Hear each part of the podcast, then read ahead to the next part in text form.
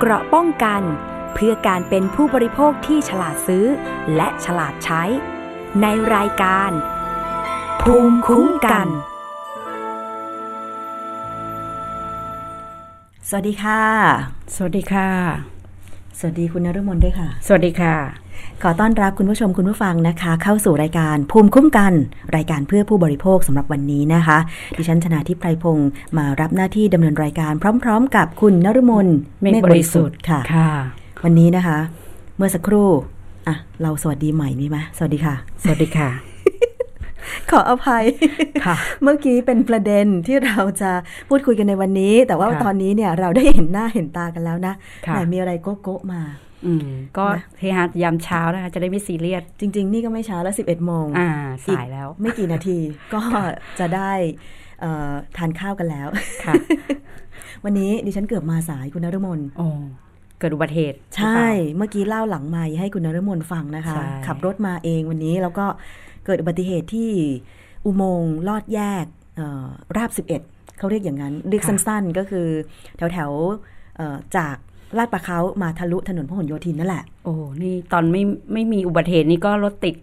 มหาโหดอยู่แล้วนะคะตอนใช่นี้ค่ะ คืออุโมงค์เนี่ยวันนี้โล่งนะคะ เพียงแต่ว่าพอลงอุโมงค์มาปุ๊บเนี่ยนะคะ คืออุโมงค์มันมีไฟสว่างแค่ประมาณครึ่งเดียว อีกครึ่งหนึ่งมันมืดมืดๆสลัวสลัวๆคือไฟท้ายอุโมงค์มันดับอ๋อ นะคะแล้วปรากฏว่าพอเราลงอุโมงค์มันก็ใช้ความเร็วนิดนึงใช่ไหมคะเราก็ค่ะสังเกตว่าเอ้าทำไมคันหน้าชะลอแล้วก็เปิดไฟฉุกเฉินกระพริบนะคะ ปรากฏว่าเราก็ต้องชะลอเบรกเอียดแล้วก็ชะลอตาม แล้วก็เปิดไฟหน้านะคะให้สัญญาณรถคันหลังด้วยรถคันหน้าด้วย ปรากฏว่ามีรถเก๋งสีดำนะคะเอ่อ ไปชนขอบทางหรือคู่กรณีเป็นมอเตอร์ไซค์ก็ไม่ทราบเหมือนกัน เพราะว่าค่ะตอนนั้นเนี่ยมีเจ้าหน้าที่ตำรวจหนึ่งนาย แล้วก็ค่ะมีเอ่อมอเตอร์ไซค์อยู่3ามสี่คันที่จอดกันอยู่นะคะ แล้วก็เอ่อรถก็บุบไปนะแต่มันขวางการจราจรแล้วอีกอย่างหนึ่งคือ เรากลัวว่าจะเกิดอุบัติเหตุชนซ้อนซ้อนซ้อนกัน เพราะว่ามองไม่เห็นแล้วก็เบรกไม่ทันอะไรอย่างอย่างเงี้ยที่นะบอกคะไฟเหลือครึ่งเดียว ใช่ อันนี้อาจจะต้องฝากทางสำนักงานเขตไปช่วยดู คืออุโมงค์ตรงนั้นไม่แน่ใจว่าเป็นความรับผิดชอบของหน่วยงานไหนค่ะค่ะก็นะคะช่วยกันเป็นหูเป็นตาดีกว่านะคะใช่ค่ะค่ะก็อยากจะเอ่อฝากคุณผู้ฟังไว้ด้วยเวลาเราค่ะไปเอ่อขับรถไปตามที่ต่างๆ เนี่ยตอนเนี้ยอุบัติเหตุเยอะมากใช่ค่ะ หลาย ๆ ครั้งคุณนฤมลดิฉันได้พูดคุยเรื่องอุบัติเหตุทางท้องถนนกับวิทยากรหลาย ๆ ท่านนะค่ะอย่างอาจารย์ทวีศักดิ์ก็ดีค่ะดรสุเมธองค์ติกิติกุลจากค่ะ TDRI หรือแม้แต่คุณคงศักดิ์ ที่ค่ะสัปดาห์ที่แล้วมาพูดคุยเรื่องรถนักเรียนปลอดภัยปลอดภัยนะคะอ่าแล้วเยอะเลยอะ่ะ ตอนนี้สถิติอุบัติเหตุมันของไทยน่าจะสูงที่สุดในโลกแล้วค่ะนะคะเราคิดว่าสถิติมันไม่ควรมีแล้วนะคะ มันควรจะเป็นศูนย์ใช่อ่าแล้วถนนปลอดภัยนี่สำคัญ แล้วโครงการที่เอ่อหลาย ๆ มูลนิธิรณรงค์เช่น มูลนิธิเมาไม่ขับโดยคุณหมอแท้จริงค่ะสิริพานิชเนี่ยค่ะท่านเองก็มีการโพสต์เอ่อสถิติ ทุกวันเลยนะ จากการค่ะเก็บข้อมูลของทั้งกรมการขนส่งทางบก แล้วก็เอ่อหน่วยงานอื่นเนี่ยนะคะปรากฏว่ามันไม่เคยลดลงเลยค่ะ เพิ่มขึ้นทุกปี ใช่นะคะ แล้วยุ่งยิ่งช่วงเทศกาลเนี่ยใกล้จะถึงในยสงกรานต์เจ็ดวันอันตราย โอ้โหค่ะ ดิฉันไม่อยากจะคิดว่าปีนี้เนี่ยมันจะพิ่เราจะมีขึ้นไหอีกสักเท่าไหร่นะคะค่ะที่จะสูญเสียกันทุกปีนะคะค่ะเพราะฉะนั้นนอกจากเรื่องของการรณรงค์แล้วนะคะ เราคิดว่าการสร้างจิตสำนึกนะค่ะของการความรับผิดชอบต่อสังคมของคนขับทั้งคนขับรถนะคะ คนซื้อรถคนขับรถ แล้วก็ คนที่อ่าจะต้องใช้รถในอนาคตเนี่ยว่าควรจะมีจิตสำนึกอย่างไรใช่นะคะเราคิดว่าความรับผิดชอบต่อสังคมเนี่ยมันจะสร้างเรื่องของอาการดูแลเพื่อนมนุษย์ด้วยกันด้วยนะคะในค่ะขณะที่บางทีเราระวัง แต่เขาไม่ระวังใช่นะคะนะคะค่ะ นี่แหละคือปัญหาล่ะแล้ววันนี้เนี่ยดิฉันก็เจอแต่ปัญหาบนท้องถนนตลอดค่ะก่อนมาเจออุบัติเหตุนะคุณ เจอรถปาดหน้า อ่านะคะเอออัอันนี้แหละค่ะเป็นที่มาของอุบัติเหตุนะคะ ปาดกันไปปาดกันมานะคะ คืออยากจะเรียนคุณผู้ฟังว่าเวลาเราจะไปขับรถบนท้องถนนเนี่ย ต้องอ่านป้ายเป็นด้วยนะค่ะ แล้วต้องใช้ไฟเลี้ยวซ้ายเลี้ยวขวาเป็นด้วยนะค่ะดิฉันก็มองในแง่ดีว่าอ๋อคันที่เขาปาดหน้าหรือไม่เปิดไฟเลี้ยวซ้ายเลี้ยวขวาเนี่ยเขาคงใช้ไม่เป็นอ่าดิฉันเชื่อแน่ว่ารถเนี่ย เขามีไฟเลี้ยวติดค่ะไมค์กับรถอยู่แล้ว ขนาดใบกับขี่ตอนนี้ยังสอบยากขึ้นนะอ่าฮะเราคิดว่าอ่าเขาก็รณรงค์ที่จะให้รู้จักกฎจราจรจากการสอบใบกับใบอนุญาตอ่าขับขี่รถยนต์นะคะค่ะแต่ว่าเราคิดว่า เรื่องจิตสำนึกนี่เป็นเรื่องสำคัญนะคะในตอนนี้ ดิฉันเข้าใจว่าเขาเปิดไฟเลี้ยวไม่เป็น หรือว่าอุปกรณ์รถใหม่ ก็เลยไม่คิดไม่รู้ว่าไม่อยู่ตรงชำไหนนาญไม่รู้เออไม่รู้ว่าอยู่ตรงไหน เอ๊ะค่ะไฟอะไรนะเขาเรียกว่าไฟไฟเลี้ยวอยู่ตรงอันนี้หรือเปล่า อยู่ตรงหลังคารถหรือเปล่าก็เลยเปิดยากอะไรอย่างนี้นะอ่านะคะอืมรถรุ่นใหม่อาจจะไม่รู้เรื่องไฟเลี้ยวค่ะอะอะประเด็นวันนี้ประเด็นของเราค่ะมาพูดคุยเรื่องของการซื้อขายออนไลน์อีกมาแล้วอ่าเห็นบอกคุณน้ำบอกว่าเออตอนนี้ก็มี เล่าไปหลายเรื่องแล้วค่ะนะคะ เรื่องของออนไลน์ วันใช่นี้ก็จะมีอีกเรื่องหนึ่งนะคะ ที่มาฝากเตือนผู้บริโภคนะคะ ที่ไปเจอธุรกิจต่างค่ะๆบนออนไลน์อ่านะคะว่าจะเชื่อถือได้หรือไม่เนี่ย วันนี้เรามาฟังเสียงผู้บริโภคนะคะค่ะว่าเอ๊ะเขาไปเจอยังไงมานะคะ แล้วก็อีกเรื่องหนึ่งก็คือว่า เอ๊ะธุรกิจแบบเนี้ยมันจะมีการดูแลคุ้มครองตัวเองกันยังไง นะคะเพราะตอนนี้ปัญหาของการซื้อขายออนไลน์นี่เรียกว่าถ้าในประเทศไทยตอนนี้นะคะค่ะจากผลสำรวจตอนที่เราทำงานสมัชชาเนี่ยก็พบว่า 74%ของคนกรุงนะคะที่ใช้อ่าสื่อออนไลน์เป็นในเรื่องของการซื้อสินค้าอือืมมแต่ดิฉันไม่อยู่ใน 74%แน่นอน อยู่ไหมคะ ไม่อยู่ค่ะ เพราะดิฉันไม่ค่อยซื้อขายของออนไลน์ อ่า แล้วก็สัดส่วนพวกนี้ก็อ่าส่วนใหญ่ก็จะเป็นลักษณะที่ผู้บริโภคก็มักจะเจอแบบอ่า ซื้อกับร้านค้านะคะค่ะด้วยกันเองหมายถึงว่าเราอาจจะไปเจอว่าเว็บนี้เป็นเว็บที่ดัง แล้วก็มีผู้บริโภคซื้อค่ะอ่าสั่งซื้อเข้าไปค่ะนะคะแล้วก็จะเป็นในลักษณะที่โอ้ทุกวันนี้อาพอเจอปัญหานี่เราก็มีหลาย ๆ หน่วยงานนะที่รับเรื่องร้องเรียน แต่ค่ะแก้ปัญหาได้ไหม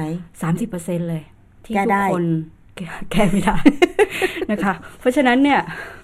ก็วันนี้ก็มาดูกันนะคะว่าเออมีหน่วยงานไหนบ้าง นะคะค่ะที่รับเรื่องร้องเรียนเรื่องนี้นะคะซึ่งเมื่อสัปดาห์ที่แล้วแล้วก็เมื่อวานนี้เอง ดิฉันก็ได้นำเสียงบางส่วนของเวทีเสวนาค่ะในงานวันผู้บริโภคสากลค่ะ14-15 มีนาคมที่ค่ะจัดโดยทั้งมูลนิธิเพื่อผู้บริโภค และค่ะหน่วยงานอื่นๆ ภาคีเครือข่ายนะคะมาค่ะฝากคุณผู้ฟังกัน แต่ว่าเห็นบอกว่าก็ยังไม่ ก็ยังมีไม่เจาะลึกยิ่งกว่านั้นค่ะละค่ะ ที่คุณน้ำเอามาเล่าเนี่ยแค่เรียกว่าน้ำจิ้ม น้ำจิ้มอ่ามีเจาะลึกยิ่งกว่านั้นนะคะ ในฝั่งของภาคประชาชนค่ะที่มีข้อเสนอต่างๆ มากมายนะคะถึงอ่าผู้อ่าหน่วยงานรัฐที่เกี่ยวข้องอะะคะวันนี้อัเราเดี๋ยวเรามีฟังเสียงประชาชนกันก่อน ผู้บริโภคผู้บรินะคะโภคที่ค่ะร้องเรียนเข้าไปที่มูลนิธิค่ะเกี่ยวกับเรื่องของการไปซื้อคอร์สอบรมเล่นหุ้นาตอนนี้ต้องเรียกว่ามีเยอะมากค่ะ จะบอกให้คุณผู้หฟังลากหลายรูปแบบด้วย เพื่อนในะคะ Facebook ดิฉันนี่แหละอืมชักชวนแต่เขาไม่ได้เล่นหุ้นนะ ชักค่ะชวนไปลงทุนโน่นนี่นั่นค่ะพอเราสอบถามไปว่าเป็นการลงทุนอะไร ก็บอกได้แต่คร่าวอืมๆแล้วก็บอกว่าเนี่ยเห็นไหมว่าดิฉันไม่ต้องไปทำงานหลังขดหลังแข็ง ให้เงินมาทำงานดีกว่า มีเวลาไปช้อปปิ้งนะคะซึ่งอันนี้ดิฉันไม่สนใจแน่นอมีนการโฆษณาออนไลน์กันเยอะมากนะคะใช่ในเรื่องของการให้เงินทำงานอ่าแล้วก็มีหลากหลายรูปแบบวิธีการ นะค่ะคะซึ่งผู้บริโภคเนี่ยบางทีก็เอ่อไม่ไม่รู้นะคะแต่พอมีสตางค์อะอยากจะลงทุนแบบนี้ คือเข้าใจว่าอ่าเราอยากจะใช้เงินต่อเงินใช่ไหมคะอันนี้เป็นเป็นทุกคนดิฉันก็อยากทหรือบางคนอยากเกษียณำอ่าแล้วมีอ่าสตางค์มีรายได้ช่วงหลังจากเกษียณแล้ว ใช่นะคะอะวันนี้เราไปฟังเรื่องร้องเรียนจากคุณอัมพรนะคะค่ะอยู่ในสายกับเราแล้ว สวัสดีค่ะคุณอัมพรคะส วัสดีค่ะ ค่ะ วันนี้ต้องขอบคุณมากเลยที่เข้าสายมาพูดคุยกับเรานะคะ เพื่อจะได้ห็นว่ายุ่งเป็นอยู่ด้วยนะคะอุทาหขบรคุณ์ณสำหรับมากท่านอื่น ๆนะคะเอ่อเรื่องของคุณอัมพรเป็นยังไงคะ ไปซื้อคอร์สอบรมเล่นหุ้นตั้งแต่เมื่อไหร่อ๋อก็คือเราเปิดเราเล่น Facebook ใช่ไหมคะเราก็เห็นเอ่อหน้าโฆษณาเมื่อเมื่อวันที่สามมีนาเห็นเพื่อนก็กดไลค์แล้วมันเขียนว่าสัมมนาฟรี เกี่ยวกับหุ้นนะคะจาก Facebook ค่ะ แล้วก็เข้าไปสำรองที่นั่งเข้าอบรมเอ่อเอ่อชื่อเฟซว่า Elysium Trader นะคะ พอเราสำรองที่นั่งแล้วก็ก็ก็แจ้งเข้าทางไลน์มาว่า วันที่ 11วันอาทิตย์เนี่ยจะมีจัดอบรมที่ที่โรงแรมหาดใหญ่เซ็นทารานะคะ โดยที่ว่าชื่อหัวข้อว่าหุ้นเด็ดกำไรสิบเด้งด้วย option นะคะ ก็ก่อนเข้างานเราก็ไปเข้างานก็จะมีพนักงานก็ให้มาสแกนลน์ของของเนี่ยบริษัท Elysium Trader พอสแกนลน์เสร็จเขาก็จะอ่าให้สมุดหนึ่งเล่ม แล้วก็จะมีพวกขนมอะไรหน้างานให้กิน แล้วพอประมาณบ่ายสองครึ่งก็ให้เข้าห้องประชุม โดยจะมีคนพูดนำเรื่องก่อนพิธีกรเข้าไปนำเรื่อง แล้วก็ส่งต่อให้อ่า คคุณนักกิจอภิธนารัตน์เนี่ย ซึ่งเขาเป็นประธานของบริษัทอันเนี้ย โดยเขาก็บรรยายไปว่าเดี๋ยวเนี้ยพอร์ตมันอะไรร่วงอะไรลักษณะหุ้นอะไรเนี้ยค่ะทางแก้ค่ะวิธีเดียวที่จะได้ก็คือใช้วิธีออปชันเราก็สงสัยว่ามันเป็นยังไง คือลักษณะมันจะเป็นเหมือนกับใบจองหุ้นที่ เอ่อไปซื้อขายในต่างประเทศไม่ใช่เล่นในเมืองไทยอืมซึ่ง ฟังการชักชวนแล้วเหมือนกับ ดูมีแนวโน้มกำไรมีข้อ มันไม่ต่างคือกำไรแล้วก็ก็ได้เยอะมากกว่าหุ้นอะไรอย่างนี้นะค่ะประมาณนั้นแล้วก็หลังจากคือแบบเรียนฟังแล้วมันดูดีค่ะ ในช่วงตอนนั้น ก็มีสมาชิกเข้าฟังก็น่าจะประมาณด้วยสายตาสักห้าสิบคนได้มั้งแล้วก็พอประพอบรรยายจบ สักประมาณสี่โมงกว่าได้เขาก็ให้ทีมงานบอกว่าเนี่ย วันนี้เป็นโปรโมชั่นวันเกิดของโค้ชนัดคนที่นำเสนอคนแรกเนี่ยค่ะเขาจะโปรโมชั่นลดให้หนึ่งหมื่นสำหรับสิบท่านมีใบคูปองแค่สิบท่านเท่านั้น แล้วก็ในก็จะแจกโบรชัวร์มาว่า เนี่ยโบรชัวร์เนี่ยจริงๆเจ็ดหมื่นเก้าแล้วก็ก็เปิดหน้าเว็บให้ดูว่า หน้าเว็บที่เราขายหลักสูตรออนไลน์นี่คือเก้าหมื่นเก้าพันบาทค่ะเป็นหลักสูตรอันหลักสูตรก็คือมี ประมาณสิบหลักสูตรอะไรของเขาเนี่ยตั้งแต่เบสิกจนจนเป็นประมาณนี้ค่ะวันนี้แบบว่าพิเศษก็คือ แล้วก็แล้วเขาจะมีวันจันทร์พอจัดลงวันอาทิตย์พอวันจันทร์ก็จะบอกว่า เนี่ยจะอบรมสมาชิกของเราที่ที่มีอยู่แล้วเนี่ย คือสอนวิธีว่าเออเทรดหุ้นกันยังไงอะไรเงี้ยค่ะซึ่งมันทำให้รู้สึกว่าเราอยากรู้อยากเห็นตรงจุดตรงนี้ไง แล้วก็ต้องมีเอ่อสมาชิกที่ไปไปเข้าฟังคนหนึ่งเขาก็ คือเขากระตือรือร้นรู้สึกว่าอยากจะมีเงินมากขึ้นเขาก็เป็นคนมีเงินเนาะแล้วก็เขาบอกว่าเนี่ยที่ไปต่อรองกับเขามาได้ เอ่อผ่อนศูนย์เปอร์เซ็นสิบเดือน แล้วก็ค่ะได้ราคาหมื่นเก้าเนี่ยเอาสิถึงว่าเราก็ไม่มีเงินนะ ตอนนั้นเราบอกว่าขอไปสังเกตการณ์หน่อยได้ไหมสังเกตการณ์อะไรเงี้ยเขาไม่ได้ถ้าคุณไม่ได้เป็นสมาชิกเนี่ย คุณต้องจ่ายสามพันแล้วก็ต้องจ่าย เนี่ยถ้าคุณจะไปอบรมก็จ่ายเพิ่มอีกเจ็ดร้อยห้าสิบเขาบอกว่าเป็นค่าอาหารสถานที่ค่ะเจ้าหน้าที่ก็เอาใบสมัครมาให้เรากรอกพอเราบอกว่าเรายังไม่พร้อมเลย ตอนนี้เรามีภาระเรื่องเรียนเรื่องอะไรนี่นะค่ะถึงแล้วพี่คนนั้นเขาก็แจ้งว่าเขาวันเออจะเอ่อสะดวกเป็นเดือนพฤศจิพฤษภาวันที่สิบเอ็ดเราก็เลยตามเขาก็ไปกรอกในใบสมัครโน้ตไว้นิดนึงว่าเริ่มสิบเอ็ดพฤษภาก็เขาเอามาให้เซ็นเสร็จแล้วก็ก็ ตัดบัตรเครดิต ช่วงตัดบัตรเครดิต พนักงานของเขาเขาก็ถามว่าพี่เคยสมัครออนไลน์หรือเปล่าค่ะแต่ว่าก็เคยซื้อของออนไลน์ ก็ก็เราก็บอกเขาก็เอาบัตรเราไปดูหน้าบัตร แล้วก็เขาจะเป็นคนทำหน้าจอพอทำหน้าจอพี่ตัดบัตรไม่ได้ค่ะ เออพี่ต้องไปเปิดโทรหาบริที่บัตรเครดิต แล้วก็โทรไปก็ได้ OTP มาเจ้าหน้าที่ก็กรอกเรียบร้อยแล้วก็เสร็จเขาก็บอกว่า อ้าวก็ใช้ได้งานได้เลย user ที่ใช้อีเมล password ที่ใช้ Elysium ค่ะพอตัดบัตรไปทุกประมาณหกโมงสิบนาทีมันก็หิวข้าวนะช่วงเวลานั้นก็เลยจะรีบกลับบ้านพอกลับบ้าน ก็ไปไปคุยบอกให้แม่ฟังแม่ก็ทักท้วงทันทีเลยว่าโดนหลอกไปนะ แล้วก็มันไปเล่นที่ต่างประเทศด้วยแพงมากด้วยค่ะให้ติดต่อยกเลิกเลยตอนนี้ แล้วก็ติดต่อเข้าไปเบอร์เบอร์มือถือที่เขาให้ตามหน้าโฆษณาเนี่ยค่ะเพราะคนที่ทำออกไลน์เราจำเสียงได้ บอกว่าขอยกเลิกได้ไหมคุณบีมเอ่อถามชื่อเขาก่อน เพราะว่าบีมรับสายเราก็ว่า ขอยกเลิกได้ไหมพอดีมีปัญหาทางบ้านไม่ไม่สามารถ เนี่ย ไปเรียนได้อะไรเงี้ยตามข้อตกลงเขาบอกว่าไม่ได้บริษัทไม่มีนโยบาย คืนเงินก็คุณตกลงอะไรแล้วทำสัญญาอะไรเรียบร้อยแล้วค่ะเราก็บอกว่าอธิบายเขาก็ไม่ยอมฟังเขาก็ปิดสายไปเลยโทรต่ออีกสองสามครั้งค่ะเพราะว่าถึงกำลังกินข้าวก็ปิดไปเลยค่ะพอหลังจากนั้นเราก็โทรอีกเบอร์หนึ่งที่เขาให้ก็เป็นเสียงคนที่ออกใบเสร็จเราจำได้ ก็เขาบอกว่าเขาก็ถามเหตุผลเหมือนกันทำไมพี่ก็พี่ก็ไปเรียนเดือนนู้นก็ได้ไม่มีปัญหา เออ ก็เก็บไว้เรียนเมื่อไหร่ก็ได้อะไรประมาณนี้ค่ะว่าเอาเราบอกว่าลุงไม่พร้อมทำไมทำไมแบบอยู่ๆไปไปแจ้งการหักเงินมันขึ้นที่อีเมลนะคะเราก็เลยเฮ้ยมันตัดบัตรแล้วนี่หว่าค่ะแล้วก็เราเริ่มเอกใจแล้วเริ่มเริ่มทบทวนตามที่แม่แม่ทักท้วงว่ามันมีความเสี่ยงนะเพราะว่าคนที่เราก็แค่มีพออยู่พอกินเนาะไม่ได้รวยคนที่มีเงินถุงเงินถัง เขารวยเขาเขาต้องไม่บอกเราก็ต้องเล่นไปมากกว่านี้แล้วอะไรอย่างเงี้ยเนาะอืมมันก็มีเหตุผลก็เลยทำให้เรากังวลมากตอนนั้น ก็ทำให้พอวันรุ่งก็เลยทำยังไงดีสองค่ะเบอร์นี้ก็ปฏิเสธแล้วเลยก็โทรเข้าไปเบอร์อีกเบอร์หนึ่งที่ปรากฏในใบเสร็จทางอีเมลค่ะก็จำได้ว่าเป็นเสียงโค้ดนัด ที่เราเรียกตัวเองว่าโค้ดนัดคุณนัทกิจเนี่ยพอเราบอกว่าใช่คุณนัทใช่ไหมก็ก็บอกอธิบายเขาเพราะว่า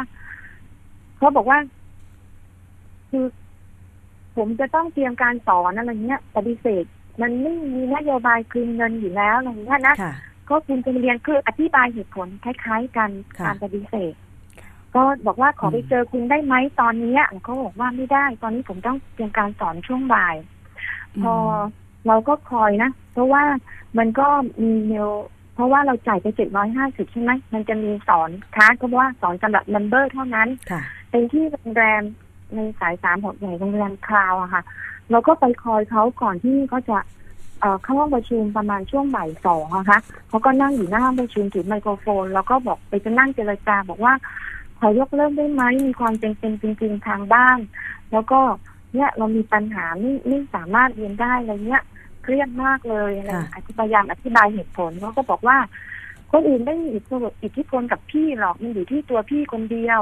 ก็ไม่หนักเลยที่ผ่อนตั้งสิบเดือนก็ค่อยๆจ่ายไปสิ่งอะไรแบบนี้อืมผมไม่ไม่รู้ไม่เห็นไม่มีหน้าที่เกี่ยวข้องเขาแค่จ้างผมมาสอนค่ะแล้วแบบนี้แล้วก็เลยยิ่งกังวลรู้สึกว่าหมดหนทางค่ะตอนนั้นค่ะอืมรู้สึกว่าไม่แน่ใจบริษัทขึ้นมาทันทีเลยว่าเราตัดสินใจผิดพลาดไปแล้วเนาะแบบค่ะมันใจร้อนการชักจูงการแบบว่ามีโปรโมชั่นแล้วก็มีคุณสมาชิกคนอื่นที่ไป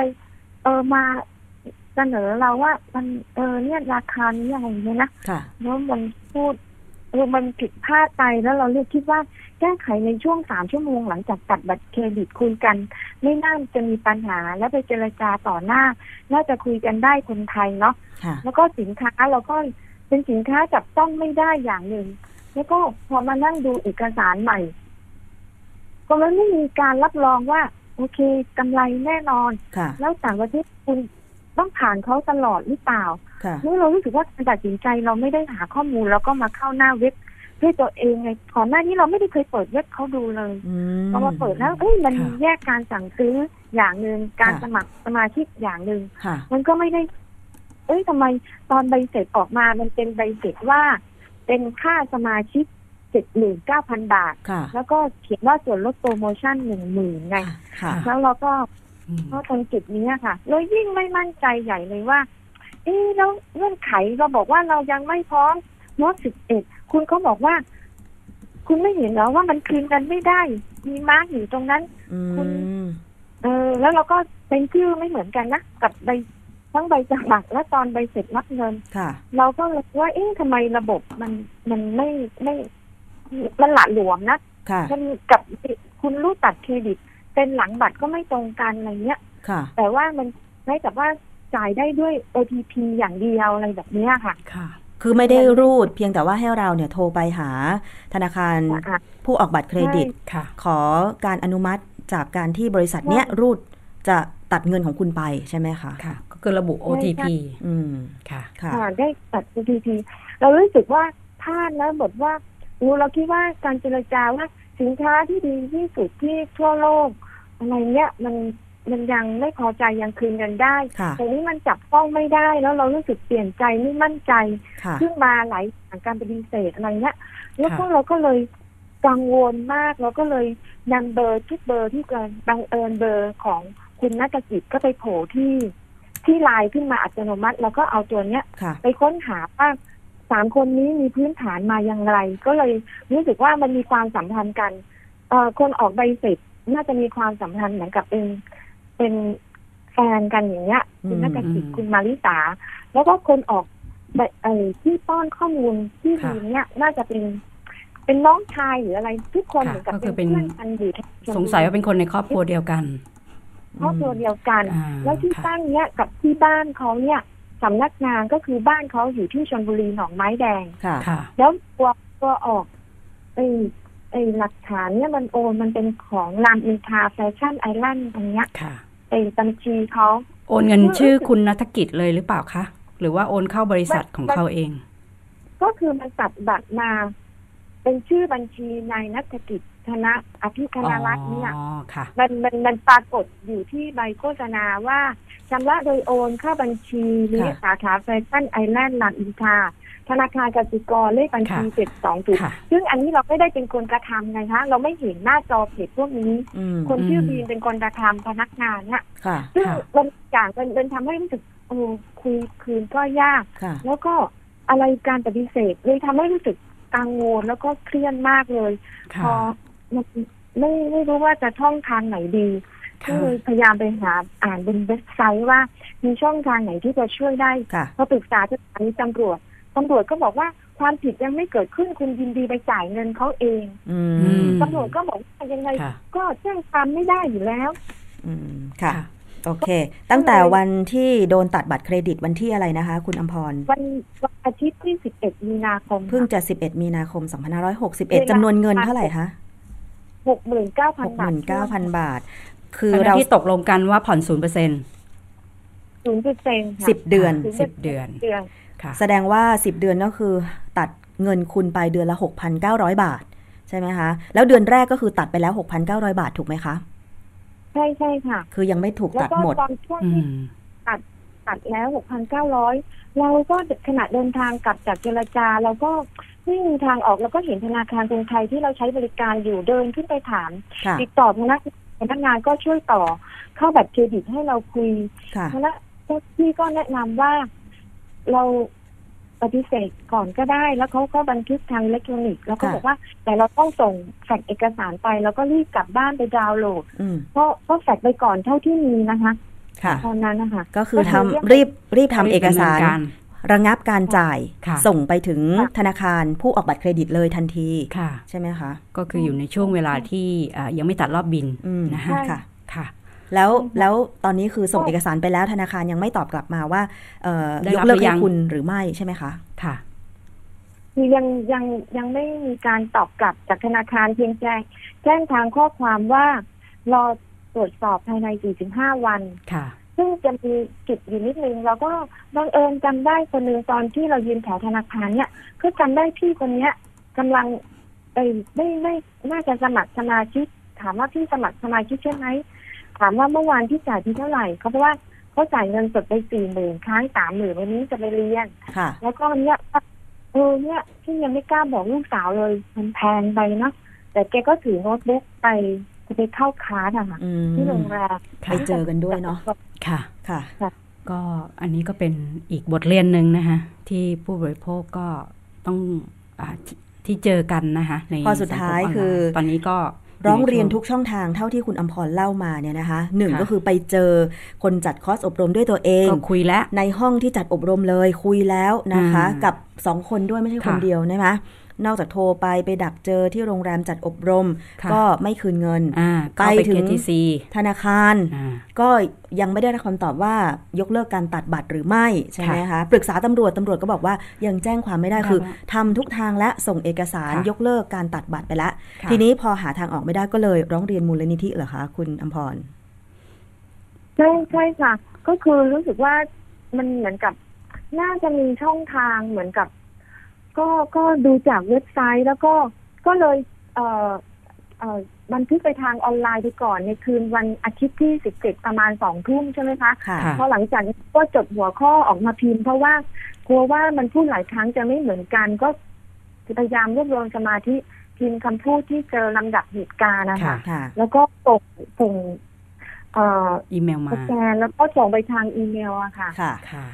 ก็อะมูลนิธิก็ได้รับอีเมลของคุณอัมพรเรียบร้อยแล้วนะคะ แล้วก็มีการแนะนำไปเบื้องต้นอะนะแนะคะนำอีกว่าให้ทีดำค่ะเนินการอย่างไร คือตอนนี้เนี่ยหลังจากที่ไปติดต่อแบงก์ธนาคารไม่เรียบร้อยแล้วเนี่ยค่ะก็อยากให้คุณอัมพรเนี่ยดำเนินการเป็นลายลักษณ์อักษรนะคะ ก็ส่งตัวอย่างจดหมายไปแล้วนะคะให้คุณอัมพรทำหนังสือถึงธนาคารที่เป็นกิจจาลักษณะเลย แล้วก็ส่งเป็นจดหมายลงทะเบียนตอบรับนะคะเพื่อเป็นหลักฐานว่าเราปฏิเสธการจ่ายรายการนี้นะคะ รายการอื่นเราก็ยังจ่ายปกตินะรุด จ่ายกันเฉพาะที่ใช้จริงนะคะ ยกเว้นรายการนี้ เพราะเราถือว่าเราปฏิเสธการจ่ายแล้วค่ะนะคะ ซึ่งอันนี้เราก็คิดว่ามันก็เป็นเรื่องที่อ่าผู้บริโภคเนี่ยก็ต้องเจอเจอทุกวันนี้นะคะในสังคมทุกวันนี้เวลาที่เราเกิดก่อนที่เราจะไปอ่า ดูสินค้าหรือซื้อบริการอะไรสักอย่างเนี่ยบางทีเราอาจจะไม่ได้ตรวจสอบข้อมูลก่อนค่ะนะคะ คือของคุณอัมพรเนี่ยนะคะก็คือว่ายังอยู่ในช่วงเวลาของการยกเลิกการตัดบัตรใช่ไหมค่ะคะแล้วก็จริงๆแล้วเนี่ยอ่าสัญญาบัตรเครดิตเนี่ยเป็นธุรกิจที่ควบคุมสัญญาค่ะนะคะ ก็กำหนดกติกาเอาไว้ชัดเจนนะคะที่เราทุกคนจะมองเรื่องของการทำระบบ chargeback อืนะคะมซึ่ง chargeback หมายถึงว่ามันมีการระงับการจ่าย ในกรณีที่ผู้บริโภคเนี่ยซื้อสินค้าหรือบริการแล้วไม่เป็นไปตามที่ตกลงกันค่ะนะคะผู้บริโภคก็มีสิทธิ์บอกเลิกสัญญา หรือระงับการจ่ายนั้นได้อืมนะคะแล้วก็แจ้งไปยังผู้ประกอบธุรกิจบัตรเครดิตนะคะผู้ประกอบธุรกิจก็มีหน้าที่ที่จะต้องเออระงับการจ่ายนั้นทันทีนะคะค่ะแล้วก็ถ้าจ่ายไปแล้วเนี่ยก็ต้องเรียกเงินคืนกับบริษัทนะคะแล้วก็ส่วนเอ่อถ้าเกิดว่าเป็นเรื่องสินค้าหรือบริการที่รับมาแล้วบางทีเอ่อ มาถึงกว่าจะถึงเนี่ยก็ 30 วันถึง 45 วันค่ะอันนี้ก็ยังไม่ตัดสิทธิ์ที่จะระงับการจ่ายได้ในช่วงเวลาระยะเวลาที่กำหนดนี้ไว้ค่ะนะคะ เพราะฉะนั้นอันนี้เราถือว่าผู้บริโภคก็ใช้สิทธิ์ตามข้อสัญญาค่ะนะคะที่เกิดเพราะว่าหนึ่งคุณไม่ได้มั่นใจแล้วก็ไม่มีความชัดเจนนะคะว่าบริษัทจะอ่าดำเนินธุรกิจอะไร แล้วก็ในที่เข้าไปตรวจสอบเนี่ยก็พบว่าเมื่อกี้ที่ฟัง เข้าไปดูในเว็บไซต์ไม่มีอะไรเลยอือฮึมีแต่โฆษณาขายสินค้ากับเลือกที่จะขายสินสั่งซื้อสินค้า หรือว่าเลือกที่จะซื้อบริการค่ะนะคะแต่ปัจจุบันเราพบว่า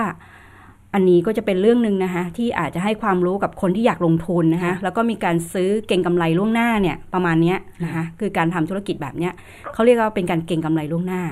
นะคะก็อาจจะต้องอาดูสักนิดนึงนะคะเพราะว่าตอนนี้อ่าทางเว็บไซต์ของคณะกรรมการกำกับ ตลาดหลักทรัพย์เนี่ยค่ะที่เราเรียกกันว่ากรตเนี่ยค่ะค่ะเขามีกำหนดนะคะแล้วก็มีรายชื่อคนที่จะสามารถดำเนินธุรกิจแบบนี้ได้ด้วยอ๋อหอคะให้เราเข้าไปตรวจสอบนะคะเอาหมายแล้วความว่าคือใครจะมาทำธุรกิจรับจัดคอร์สอบรมเล่นหุ้นหารือตั้งบริษัทหอว่ารับทำเล่นหุ้นอะไรอย่างเงี้ธุรกิจพยวกเนี้ยค่ะาต้องได้รับอนุญาตจากกรตเขาเรียก ที่ให้อ่าคนที่ปรึกษาอ๋อที่ปรึกษาอ่านะคะการทำธุรกรรมอ่าหรือว่าอย่างนี้เกี่ยวกับนะคะหุ้นอ่านะคะก็จะต้องมีการจดทะเบียนค่ะนะคะที่อ่าคณะกรรมการกำกับตลาดหลักทรัพย์นะคะอ๋อเพราะว่าเขาถือว่าเป็นเรื่องของการความไว้วางใจของผู้ที่ผู้บริโภคที่จะเข้าไปใช้บริการอ๋อมันเป็นการเอ่อคล้ายๆว่ารับความเสี่ยงใช่ใช่ไหมคะก็ต้องแบกรับความเสี่ยงนั้นด้วย ซึ่งเขามีกองทุนเรื่องของการจัดการความเสี่ยงนี้ด้วยอ๋อนะคะแล้วก็อีกเรื่องหนึ่งก็คือเรื่องบริษัท ที่ได้รับอนุญาตค่ะให้เปิดในลักษณะที่มีการอ่ารับเป็นที่ปรึกษาค่ะในเรื่องของการลงทุน ลักษณะทำนองคล้ายๆ แบบนี้มันเหมือนกับเราอยากลงทุนอะค่ะแต่เราไม่มีความรู้นะคะ เราก็ไปหาที่ปรึกษาค่ะนะคะ ซึ่งที่ปรึกษาต่างๆ เหล่านี้มันก็มีหลายส่วน แต่นี่เขาใช้วิธีการในลักษณะบอกเปิดฝึกคอร์สอบรมอืมแต่ก็ไม่ได้มีใครมาบอกว่าคอร์สอบรมที่เขาอบรมเนี่ยมันได้ผลจริงแท้แค่ไหนอืมนะคะ แล้วก็ทางคุณอัมพรก็ลองไปตรวจสอบมันก็ไม่ได้มีข้อมูลนี้ใช่ไหมคะ มีข้อมูลการฝึกอบรมของเขาไหมคะ ว่าได้ผลแค่ไหน มันก็ก็เพียงแต่ฉายฉายบนตอนที่ว่านั่งฟังนะคะ ก็ฉายว่านี่ไงเอ่อไม่รู้ว่าเป็นการเทรดแบบย่อนเงินปลอมหรือเปล่านะโอ้นี่ไงคือเขาได้เนี่ยกี่เด้งกี่เด้งได้มา เนี่ยซื้อไปสองสัญญาได้มา คือคือกับว่าเขาหมายความว่าหนึ่งสัญญาใช้ค่ะแค่หนึ่งดอลลาร์ค่ะหนึ่งดอลลาร์ ก็ซื้อขายได้เมืองไทยก็ต้องใช้เยอะหนึ่งดอลลาร์แต่ตัวคูณต้องคูณหนึ่งร้อยค่ะถ้าหนึ่งสัญญาตัวนั้นเอ่อฟังดูเหมือนกับว่าอีกสามสามเหรียญคูณคูณหนึ่งก็สามคูณอีกแล้วสามร้อยเหรียญสามร้อยค่ะเหรียญคูณอัตราแลกเปลี่ยนคือซื้อขายทั้งตึกก็หมายความว่าถ้าตีเป็นเงินไทยก็จะจะสูงค่ะคุณจะต้องมีเงินอย่างน้อยประมาณหนึ่งแสนอะ เพราะว่าอ๋อเนื่องแค่หนึ่งหนึ่งหนึ่งดอลลาร์ไปซื้อใบจองหุ้นอะอือฮึความหมายคือฟังเราที่เราค่ะเราเป็นการฟังเก่งกำไรล่วงหน้า คือนะคะเท่าที่คุณอมพรเล่ามาเนี่ยการอธิบายแผนการลงทุนหรือก็ว่าไม่ชัดเจน หรือว่าเอ่อแผนที่เขาสอนเราเนี่ย ดิฉันฟังก็ยังงงนะ เคยจัดรายการเศรษฐกิจอะไรมาเหมือนบ้างเหมือนกัน เพียงแต่ค่ะว่านี่เป็นข้อมูลใหม่นะที่งงบางทีๆมีสัญญากันด้วยเออจริงๆการลงลงเทรดเนี่ยเขาเรียกเทรดนะคะ การเทรดเนี่ยเขาเหมือนกับเก็งกันเลยค่ะไปฝึกเพราะว่าไปฝึกก่อนที่ว่าจะซื้อขายจริงให้คุณเล่นเนี่ยอ่าฮะให้คุณอ๋อเปิดพอร์ตค่ะก็คือเราจะมีฝึกด้วยเงินปลอมก่อนอ๋อโดยแต่วันแต่เงินที่เราลงทุนไปนี่เงินจริงใช่ไหมคะที่เขาจะต้องเก็บจากเรานี่คือเงินจริงใช่ไหมคะ ถ้าคุณไปต้องเปิดพอร์ตที่จะเล่น แต่ตอนเนี้ย คือให้คุณฝึกกับสมชิทางผู้จัดคอร์สอบรมไปก่อนค่ะ อืม เข้าใจแล้วแต่ว่าโอเคอะอาศัยอาศัยอาศัยเงิน อาศัยเอ่ออัตราแลกเปลี่ยนเอ่อเทียบเท่ากับตลาด เพียงแต่อ่าว่าไม่ยังไม่ไปเปิดพอร์ตเล่นจริงค่ะเท่านั้นเองใช่ไหมค่ะคะอืมยังค่ะคือก็มาขายไอเดียว่ามีวิธีทำกำไรด้วยการซื้อใบจองหุ้นอืมแล้วโดยโดยเป็นสมาชิกถ้าคุณเป็นสมาชิกเขา เขาก็จะแถมคอร์สออนออนไลน์ที่เขาเปิดทางหน้าเว็บเนี่ย ซึ่งราคาสูงกว่า ตรงเนี้ยก็คือกับที่ใบโฆษณามาให้เราเนี่ยค่ะก็คือคือคือแผนแต่ว่าการลงทุนดิฉันว่ามันมันเหมือนกับว่ามันเขาพยายามขายแผนการลงทุนให้ขคุณองด้วยเขาเนาะอือ่ามแล้วก็อีกอย่างหนึ่งก็คือเรื่องพอร์ตหรือเรื่องการลงทุนเล่นหุ้นอะไรต่างๆเหล่านี้ค่ะ มันมีโบรกเกอร์หรือมีวิธีใช่การค่อนข้างเยอะใช่นะคะค่ะแล้วก็อีกอย่างหนึ่งเนี่ย ก็คิดว่าเรื่องพวกนี้มันก็มีความซับซ้อนอือฮึที่มันอาจจะไม่ได้เข้าใจในวันนี้ใช่นะคะอะแล้วเอาเป็นว่าคอร์สนี้เนี่ยยังไงทางคุณอัมพรก็บอกว่า ดูแล้วไม่คุ้มกับการที่จะไปฟังทั้งคอร์สแน่นอนดำเนินการเพื่อขอเงินคืน แล้วตอนนี้ก็มีการทำเอกสารเพื่อระงับอ่าการตัดใช่บัตรเครดิตไปค่ะที่ธนาคารแล้วค่ะยังไงเอ่อ ดำเนินการต่อไปยังไงดีคะ ก็อันนี้ก็เป็นสิทธิผู้บริโภคนะคะค่ะในเรื่องของการยกเลิกสัญญาตามเงื่อนไขกติกาค่ะเพราะฉะนั้นเนี่ยเราก็คิดว่าเดี๋ยวธนาคารเขาก็ต้องไปจัดการดำเนินการเรื่องนี้อือฮึนะคะแล้วก็แจ้งกลับมาทางผู้บริโภคอีกทีหนึ่งค่ะนะคะแต่อันนี้ก็เดี๋ยวอาจจะช่วยเหลือกันต่อไปนะคะ คุณนำพรค่ะนะคะค่ะ คุณก็อมรท้ายนี้ฝากอะไรเป็นข้อคิดสำหรับผู้ที่สนใจคอร์สใช่อบรมเล่นหุ้นอะไรลักษณะต่างๆเนี้หยน่อค่ะยค่ะอยากเตือนไหมก็ คือโดยโดยกลับมาทบทวนด้วยตัวเองใหม่ว่าเอ่อการเล่นหุ้นในอเมริกาซึ่งเป็นตลาดหุ้นใหญ่เนี่ยอย่างแบบคนรวยที่สุดวอร์เรนบัฟเฟตต์เขาต้องน่าจะคุยกับเรื่องวิธีแบบนี้บ้างหรืออะไรเนี่ยนะค่ะว่าเขารวยเขามีชื่อเสียงในการตลาดหุ้น ซึ่งวิธีการนี้คนไทยเอามาใช้ แล้วมันทำไม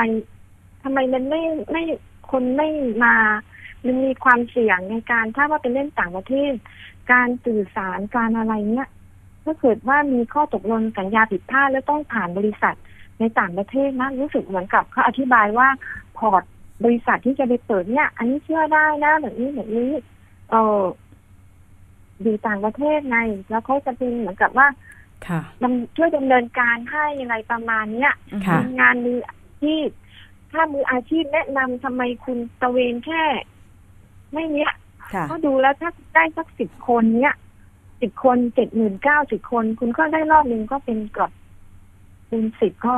รู้สึกว่าค่ะมันก็มันเหมือนกับพยายามที่จะเตือนผู้บริโภคใช่ไหมคะว่าคิดให้ดีเอ่ออย่าอย่าไปหลงเชื่อคำโฆษณาของผู้จัดอบรมเหล่านี้ค่ะที่เขามักจะยกตัวอย่างผู้ประสบความสำเร็จนักจริงธุหรรือกิจเปล่าต่าไม่งรู้ประเทศ อันดับโลกที่มีชื่อเสียง เพียงแต่ค่ะว่าคือไทยเนี่ยตลาดหุ้นก็ไม่ใหญ่เท่าเขาค่ะการจะไปซื้อเมืองนอกเนี่ยคนไทยบางคนก็ยังภาษาอังกฤษยังไม่แตกอะไรอย่างนี้ใช่ไหมคะ มันก็อาจจะข้อสัญญาอะไรยุ่งยากไปด้วยค่ะอย่าแล้วงนี้ใช่เป็นไหมที่คะน่าสังเกตนะคะว่าคนที่ประสบความสำเร็จเนี่ยเขาก็ไม่ได้มีการพิสูจน์ได้ว่ามาจากใครอ่านะคะเพราะฉะนั้นเนี่ยก็แค่ยกขึ้นมาอ้างได้ค่ะนะคะ เพราะฉะนั้นอันนี้ก็อาจจะเป็นข้อคิดเตือนใจกับผู้ที่อยากให้เงินทำงานนะคะอือฮึว่าการลงทุนแบบไหนมีความเสี่ยงก็ต้องศึกษากันให้ดีก่อนค่ะนะคะ วันนี้ต้องขอบคุณคุณอัมพรผู้ร้องเรียนค่ะมากแล้วก็ขอให้ได้เงินคืนนะคะ ยังไงค่ะเดี๋ยวติดต่อกันหลังใหม่กับทางมูลค่ะนิธินะคะค่ะขอบคุณนะคะ ขอบคุณนะคะขค่ะอบคุณมากค่ะ สวัสดีค่ะ อะคุณผู้ฟังค่ะนี่เป็นอีกหนึ่งเรื่องเตือนภัยจากคุณอัมพรนะคะค่ะใครที่เล่น Facebook เล่นสื่อสังคมออนไลน์ ตอนนี้มันมีการโฆษณาทุกช่องทางเลยคุณนฤมลค่ะ ต้องบอกว่า social commerce อือฮึ นะคะระบบแบบนี้เขาเรียก social commerce หมายไม่ถึใช่งว่า e-commerce ใช่ไหมไม่ใช่ ระบบอีคอมเมิร์ซหมายถึงผ่านเว็บไซต์อือฮึแล้วมีการทำธุรกรรมอย่างที่เราจะมีเว็บดัง ๆ ที่ขายสินค้า แล้วเราเข้าไปซื้อสินค้าเขาแล้วสั่งซื้อสินค้าเขาออนไลน์ตรงนั้นค่ะอย่างนั้นเรียกอีคอมเมิร์ซนะคะแต่ social commerce เนี่ยเป็นลักษณะที่เป็นสังคมอะค่ะอือฮึก็คือ Facebook เป็น Line เป็น Instagram เป็น IG อะไรพวกเนี้ยนะคะค่ะพวกนี้มีความเสี่ยงสูงมาก เพราะส่วนใหญ่จะปลอมง่าย อืมใช่ค่ะ วันก่อนคุณนฤมลดิฉันเห็นเพจ Drama Addict อันนี้ต้องขอเล่าหน่อย คือเขาใช้ถ้อยคำที่แบบว่าด่ากันตรงๆอะ่ะค่ะด่าเอ่อคนที่เอ่อทำจัดคอร์สออบรมหรือ ทำเป็นชักชวนการไปลงทุนแบบเนี้ยค่ะด้วยถ้อยคำตรงๆเลยนะ ดิฉันเองก็ไม่สามารถยกมาได้หมด แต่ว่าอันนี้เห็นด้วยกับเขาเลย อย่างเพจ Dharma Addict เนี่ยนะคะเขาบอกว่าในเรื่องของการเอ่อโฆษณาเชิญชวน การไปลงทุนแบบให้เงินทำงาน โดยที่ไม่ได้ทราบข้อมูลอะไรมาก่อนเลยว่า เอาไปลงทุนทำอะไรโน่นนี่นั่นเหมือนการขายฝัน แล้วก็มีการถ่ายภาพเกี่ยวกับเอ่อ การใช้ชีวิตหรูหรา ไปพักโรงแรมหรูๆถ่ายกหน้ารถถ่ายหน้ารถหรูๆเพจอืม Drama Addict บอกว่าค่ะล้วนแล้วแต่ไปเช่ารถมาทั้งนั้นเลย อย่าไปเชื่อ แล้วก็มีการใช้ถ้อยคำประประมาณว่า เรียนมา 19 ปี เพื่อเงินเดือนหมื่นห้าคำพูดพวกนี้เนี่ยไลฟ์โค้ดพวกอิสรภาพการค่ะเงิน มักจะใช้เป่าหูวัยรุ่นบ่อยอ่าอืมนะคะสร้างฝันๆเอ่อ แล้วเขาก็บอกว่า คุณคิดว่าจบปริญญามานี่คือยิ่งใหญ่มาก ต้องมีเงินเดือนเป็นแสนเป็นล้านตั้งแต่เรียนจบ คุณเพิ่งแค่มาถึงจุดเริ่มต้นของชีวิตเท่านั้นเองเท่านั้นอืมค่ะเพราะฉะนั้นเนี่ยคุณผู้ฟังอันนี้เตือนใจได้นะคะค่ะคือมันมีวาทกรรมอย่างเช่นทำงานไปทำไม หลังขดหลังแข็งอืมลงทุนกับพวกเราสิ ให้เงินทำงานเห็นไหม ขับรถค่ะหรูเลยอะไรประมาณนี้ ไม่ไม่เคยสังเกตไหมคะว่าเวลาที่เขาถ่ายภาพอะอืมรถทะเบียนเดียวกันเนี่ยอ่าฮะ ถ่ายไปสี่ห้าคนไม่ทราบมีกี่เจ้าของนะคะ ก็อันนี้ก็ฝากวัยรุ่นช่วยสังเกตกันหน่อยนะคะ ว่ารถอันนี้เช่ามาถ่ายรูปหรือเปล่า อย่างเคยจำได้ไหมที่มีคล้าย ๆ ผู้ชายก็ไม่วัยรุ่นนะค่ะที่มักจะไปถ่ายรูปนั่งนั่งอะไรนะ เท้าคางอ่าบนรถหรู หรือไม่งั้นอ่าก็ไปขึ้นค่ะไปยืนบนกระโปรงรถอะ แล้วบอกค่ะว่าตัวเองทำสำเร็จ เพราะว่าอ่าเข้ามาทำธุรกิจนี้มพอสืบไปสืบมาอ้าวเป็นแชร์ลูกโซ่อ่าอืมนั่นแหละค่ะ เห็นไหมคะ สังคม หรือว่าสื่อโซเชียลมีเดียออนไลน์ทั้งหลายเนี่ยนะค่ะคะมันพบปัญหาหลากหลายนะคะ ตอนนี้ใช่นะคะแล้วก็ผู้บริโภคอย่างเราเนี่ยนะคะ ก็มักจะต้องหาวิธีการนะคะ ที่จะดูแลตัวเองนี่คุณน้ำพูดไปหลายเรื่องแล้วนะแต่ก่อนเนี่ยใช่ไหมคะใช่เรื่องของการก่อนซื้อหลังซื้อทำยังไง ขณะซื้อทำยังไงใช่นะคะคุณน้ำเคยเคยเอาข้อมูลไปเล่าให้ฟัง ทีนี้แล้วแล้วคำพูดที่มักจะจูงใจก็คือค่ะว่า มาลงทุนกับเราสิ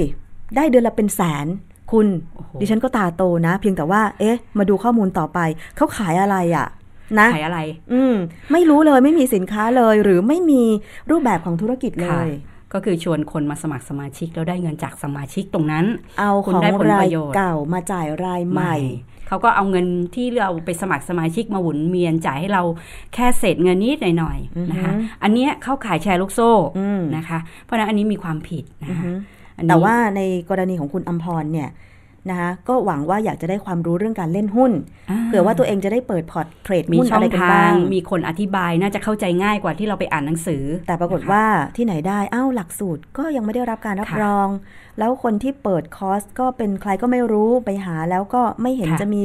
ใบรับรองอะไรเลค่ะยจริง ๆ บริษัทที่ได้รับอนุญาตจะมี ID อือฮึนะคะ ระบบที่ทางอ่าคณะกรรมการกำกับตลาดหลักทรัพย์กำหนดไว้ค่ะหรือคือง่าย ๆ ว่ามีเลขทะเบียนอ๋อนะคะเพราะฉะนั้นเนี่ยอันนี้ก็เป็นข้อมูลหนึ่งนะคะ ที่ผู้อยากลงทุนทั้งหลายนะคะค่ะต้องไปหาข้อมูลพวกนี้มาก่อนนะคะ ก่อนที่จะไปไว้วางใจใครก็ไม่รู้นะคะค่ะมาช่วยเราเก่งกำไรล่วงหน้าแล้วเอาเงินของเราเนี่ยไปลงทุนค่ะนะคะ อันนี้ก็ฝากกันไว้นะคะอีกนิดนึง เกี่ยวกับธุรกิจอะไรนะชาร์จแบ็กใช่ไหมคะ ที่ค่ะบอกว่าสามารถที่จะส่งคำร้องเพื่อให้ระงับการจ่ายเงินได้ อันนี้เป็นพิ่มติกฎหมายอืมนะคะ ที่จริง ๆ แล้วประเทศไทยมีอยู่แล้วค่ะนะคะ ก็คือประกาศคณะกรรมการคุ้มครองผู้บริโภค ว่าด้วยสัญญาให้ธุรกิจบัตรเครดิต เป็นธุรกิจที่ควบคุมสัญญา ซึ่งก็แก้มาหลายฉบับมากฉบับล่าสุดที่แก้เนี่ยก็คือว่าเมื่อเราแจ้งระงับเนี่ยอ่า ธนาคารหรือว่าบริษัทบัตรเครดิตเนี่ยต้องระงับการจ่ายโดยทันทีอืมนะคะแต่ปัจจุบันเนี่ยที่เขาไม่ได้ระงับการจ่ายเพราะเขาจ่ายให้ผู้ประกอบการไปเลยค่ะนะคะเพราะฉะนั้นอันนี้ก็เป็นเรื่องที่ธนาคารก็ต้องไปจัดการแก้ไขปัญหาเรื่องนี้นะคะค่ะว่าจะดูแลคุ้มครองผู้บริโภคหรือลูกค้าของตัวเองยังไงนะคะค่ะไม่ใช่แต่จ่ายให้อย่างเดียวนะคะดูแลอำนวยความสะดวกเฉพาะร้านค้าอย่างเดียวนะคะควรจะอำนวยอ่า ความสะดวกในการคุ้มครองผู้บริโภคให้กับผู้บริโภคไทยอย่างเราด้วยนะคะค่ะ จริงๆแล้วถ้าเกิดว่าสนใจเรื่องของการเล่นหุ้นเทรดหุ้นอะไรอย่างเงี้ยนะคะ เข้าไปในเว็บไซต์ของกรตเลยค่ะ ไปดูได้เลยนะคะเขามีโบรกเกอร์ใช่นะคะมีบริษัทที่รับอ่าดูแลเรื่องพวกนี้เลย หรือมีที่ปรึกษาที่มีจดทะเบียนถูกต้อง แล้วกรตเนี่ยเขาก็จัดคอร์สอบรมสัมมนาอะไรเยอะแยะเลโอ้โหยเยอะมากนะคะค่ะเปิดเข้าไปนี่เรียกว่าใกล้ที่ไหนก็ไปที่นั่นได้ด้วยซ้ำไปใช่นะคะค่ะเอาละค่ะนี่คือ เรื่องที่เรานำเสนอวันนี้เรื่องค่ะของการขอยกเลิกสัญญาและขอเงินคืนค่ะกับการจ่ายไปเพื่อคอร์สอบรมการค่ะเล่นหุ้นนะคะค่ะอันนี้อันนี้ก็จะเป็นนิดนึงพอดีว่าในงานสมัชชาเราพูดถึงการจ่ายเงินแบบระบบอ่า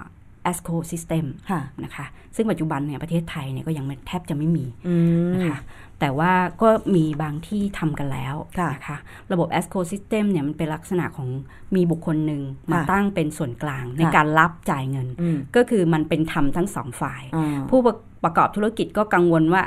ฉันจะได้เงินหรือเปล่าให้สินค้าผู้บริโภคไปแล้วจะได้เงินคือจะได้เงินไหมอืมค่ะนะคะ แล้วก็ส่วนผู้อ่าที่จ่ายเงินลูกค้าอือฮึที่จ่ายเงินไปแล้วก็ไม่รู้ว่าจะได้สินค้าตรงตามที่ตัวเองต้องการไหมเพราะฉะนั้นต้องมีคนกลางมาคต้อองยจัมีดคนการกลางมาคอยจัดการ เหมือนยื่นหมูยื่นแมวให้คใช่นกลางถ้าไม่มีการทะเลาะกัน หรือไม่มีการมาร้องเรียนผ่านคนกลาง เงินก็จะถูกจ่ายไปตาม ระบบอืมโดยทันทีนะคะ อันนี้ค่ะก็จะเป็นระบบ ESCO system ซึ่งในต่างประเทศหลายประเทศที่เขาทำแล้วอย่างประเทศอาจีนนะคะเขาก็ทำแล้วมีแล้วนะคะนะคะอะคุณนฤมลตอนนี้เราคงค่ะต้องไปสู่ช่วงคิดก่อนคิดเชื่อก่อนเชื่อ กับดค่ะรแก้วกังสดานอัมภัยแล้ว วันนี้ใครที่สนใจเรื่องของการลดน้ำหนัก มาดูซิว่าคำว่า paleo diet เนี่ยเป็นอย่างไรนะคะ กับช่วงคิดก่อนเชื่อค่ะ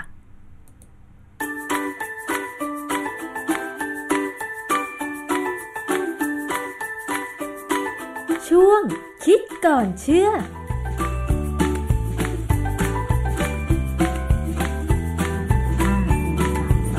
อาจารย์คะ อาหารลดน้ำหนักจริงๆเราก็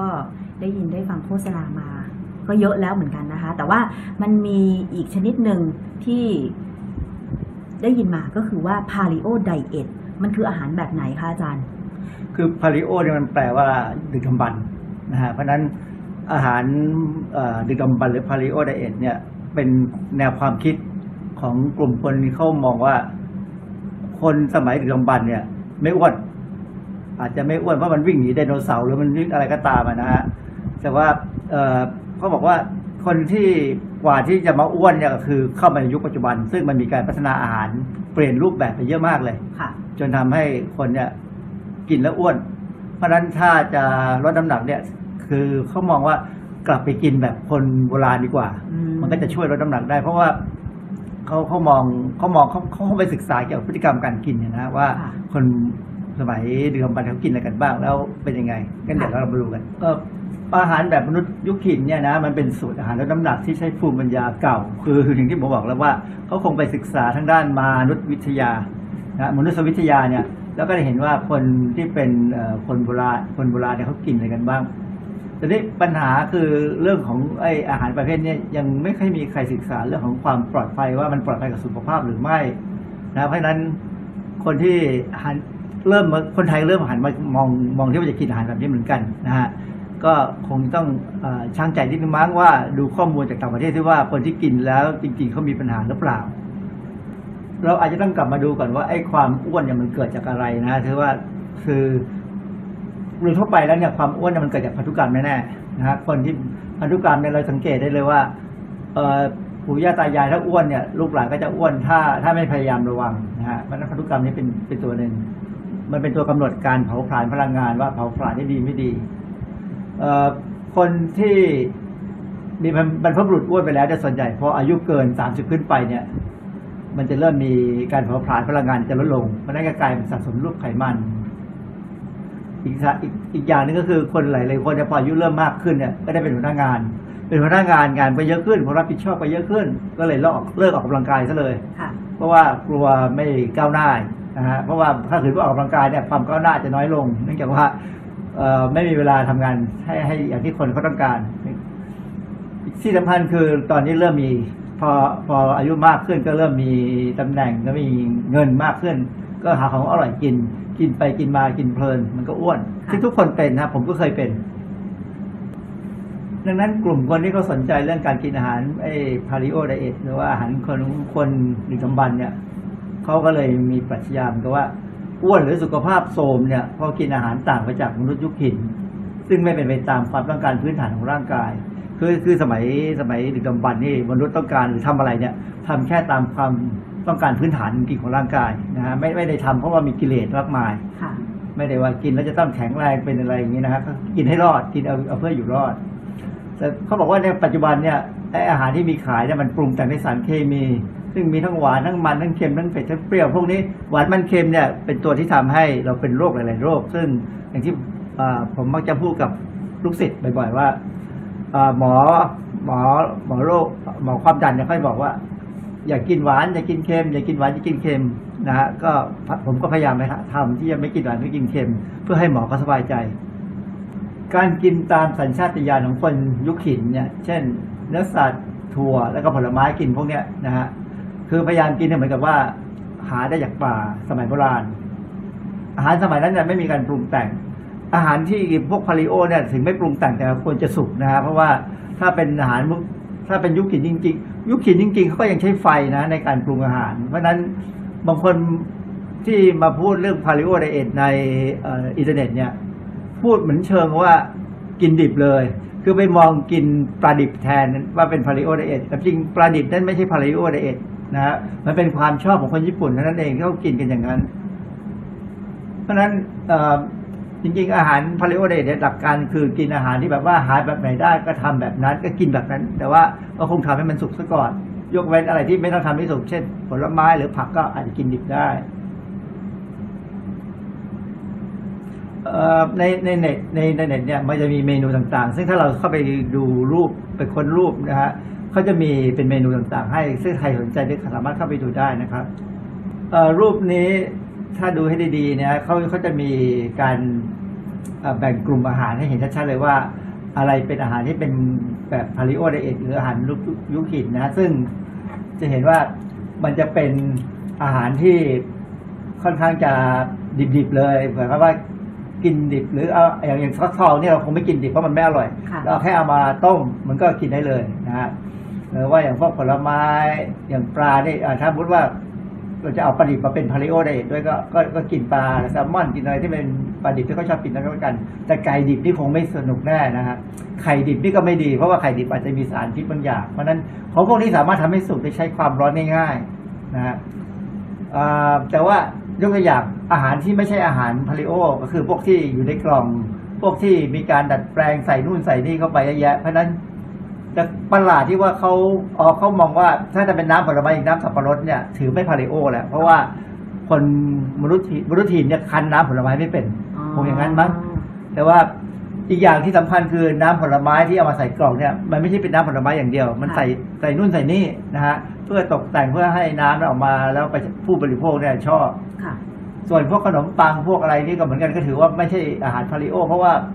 มนุษย์ยุคหินนี่คงไม่กินขนมปังค่ะนะฮะ ก็อันนี้ธัก็ญเป็นตัพืวอชย่างด้วยเหรอคะอาจารย์ เออธัญธัญพืชบางอย่างก็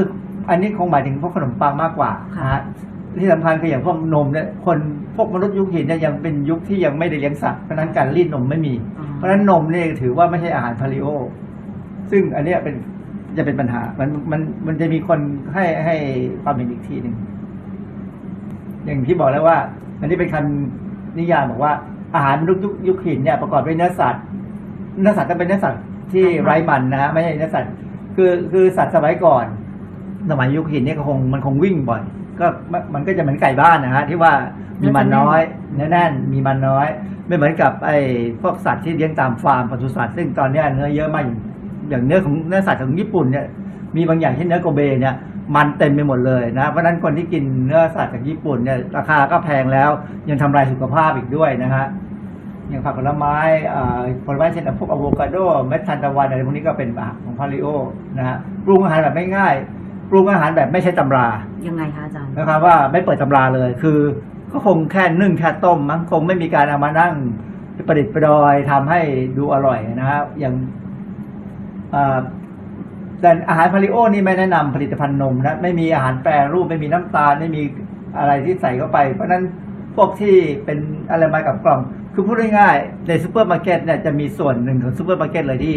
คนที่นิยมกินอาหาร Paleo เนี่ยจะไม่เดินเข้าไปนะฮะจะเข้าไปเฉพาะส่วนที่มีผักผลไม้ปลาท่านเอง ส่วนพวกของที่ใส่กล่องนี่หรือน้ำที่ใส่ขวดที่คงคงไม่เดินเข้าไป เพราะว่ามันไม่ใช่พาลิโอเดี๋ยวเขาคือคือความจริงมันก็ถูกเขาว่าอาหารที่ดัดแปลงที่เอามาทำในอุตสาหกรรมเนี่ย พวกเนี้ย เป็นต้นอาจจะถือว่าเป็นต้นเหตุ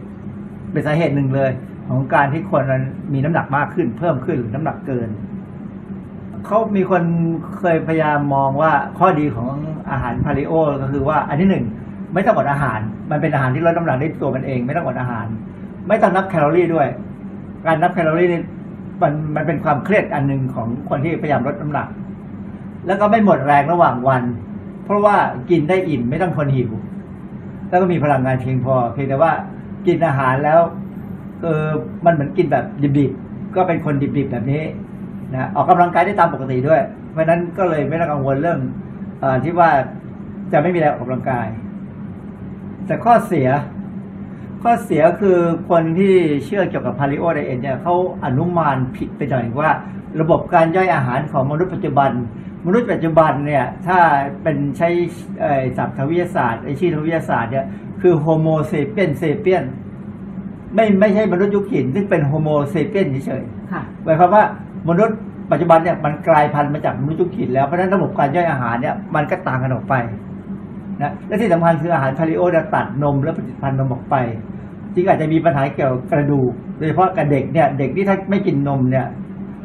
ก็จะรู้ว่าว่าเด็กพวกนี้อาจมีโอกาสขาดวิตามินต่างๆสำคัญสำคัญในหลายๆตัว เพราะว่าในนมเนี่ยจะมีเป็นแหล่งอุดมของวิตามิน โปรตีน แล้วก็แร่ธาตุที่ดีนะฮะเพราะฉะนั้น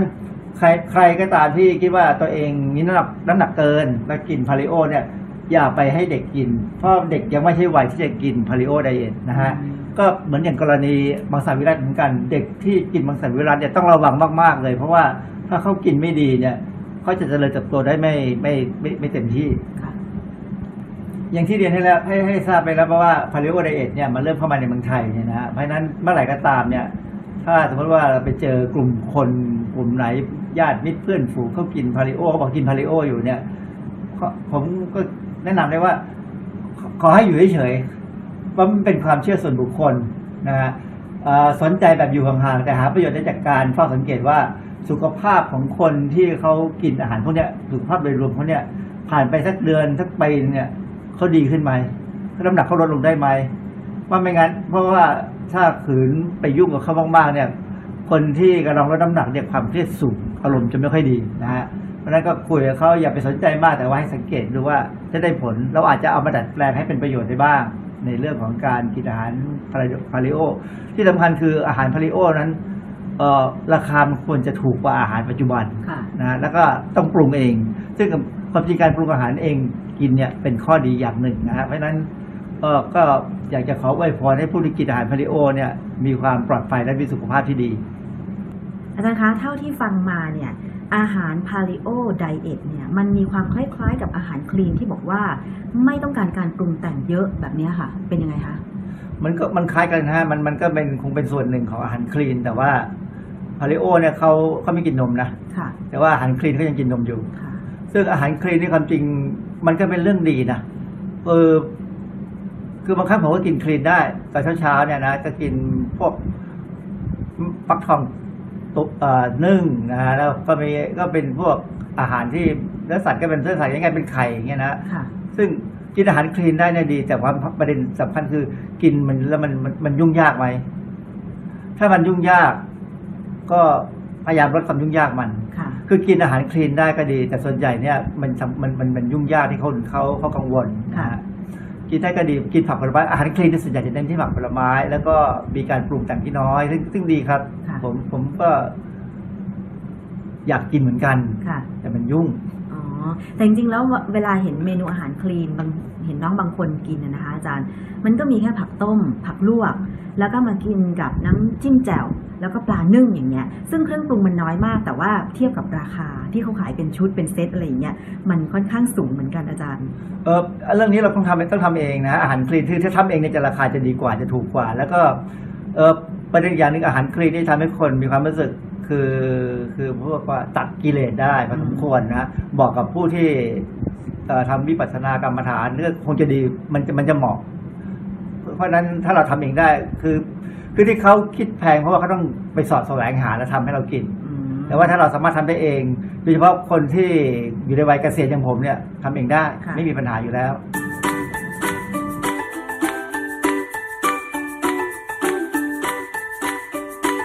ช่วงคิดก่อนเชื่อ